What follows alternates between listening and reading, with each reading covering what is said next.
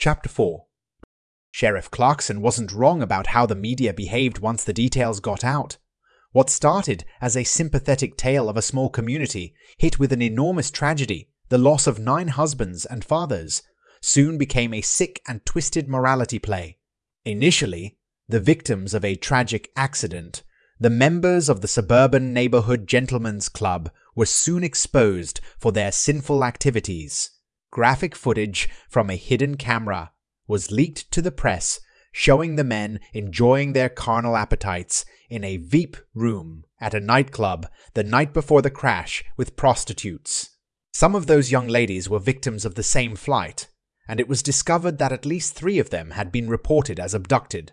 It was discovered that the plane was operating as a mile high club service, a flying orgy for wealthy businessmen. One member of the Gentlemen's Club hadn't been on the flight. Larry Wilson, a psychologist with a fear of flying in small planes, had backed out at the last minute when he saw the converted party jet. He watched it crash from the back seat of the waiting limo, where one of the ladies had stayed behind with him to give him his own special party. The young woman lost her best friend that night, having been abducted herself and forced to work as a prostitute by the men who ran the parties. She was sufficiently paranoid about her own limited life expectancy. She used the chaos to slip away in the dark.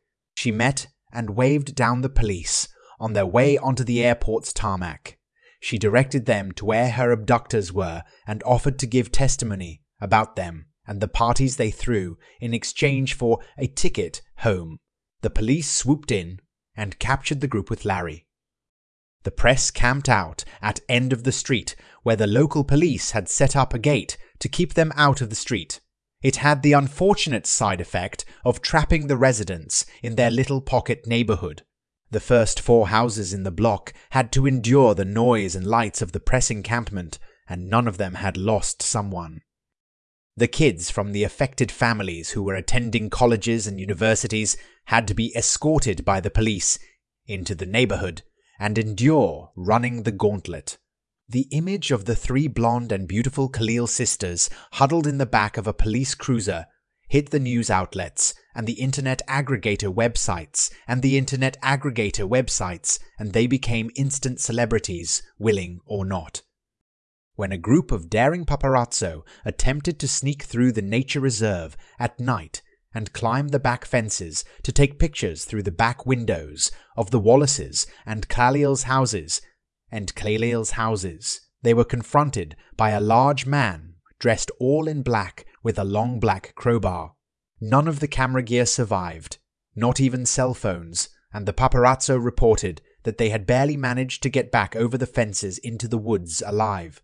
Three had broken ribs, two had broken ribs, two had broken wrists from trying to protect their cameras, and one had a dislocated elbow. All were badly bruised over every surface of their bodies.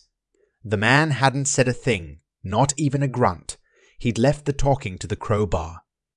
The smashed cameras were found the next day in a pile in the middle of a trail in the woods. No memory cards were found. The police had no evidence or clues to the identity of the man in black and made no significant effort to investigate. Catherine was sitting in Gabriella's family room with her daughters. Gabriella had her kids on either side of her on the couch. Megan the youngest of the Khalil daughters was texting her friends when she excitedly told Gabriella to turn the TV onto channel 23. Gabriella looked at Catherine, who nodded. There was a special report on TV about a violent attack on five cameramen. There was footage of them in the hospital and graphic imagery of their bruising and casts. The men had admitted to being in the backyards of the houses at the east end of Ashburn Court backing onto the reserve. A mysterious black garbed attacker had savagely beaten the men and destroyed their cameras. A statement from the police indicated it was an ongoing investigation, but they were hampered by the lack of physical evidence and were asking for witnesses. The descriptions received from the paparazzos were less than helpful. The talking heads on the show reappeared and started to question if the police were actually making any effort to find the violent offender. Was this a conspiracy? Gabriella turned off the TV before she heard any more bile. The two mothers looked at each other and knew immediately who their protector was. Miriam sat quietly at her mother's side with a sweet smile on her face. The Khalil girls looked questioningly at their mother, who just smiled and settled more comfortably in the chair, snuggling deeper into the warm white knit sweater.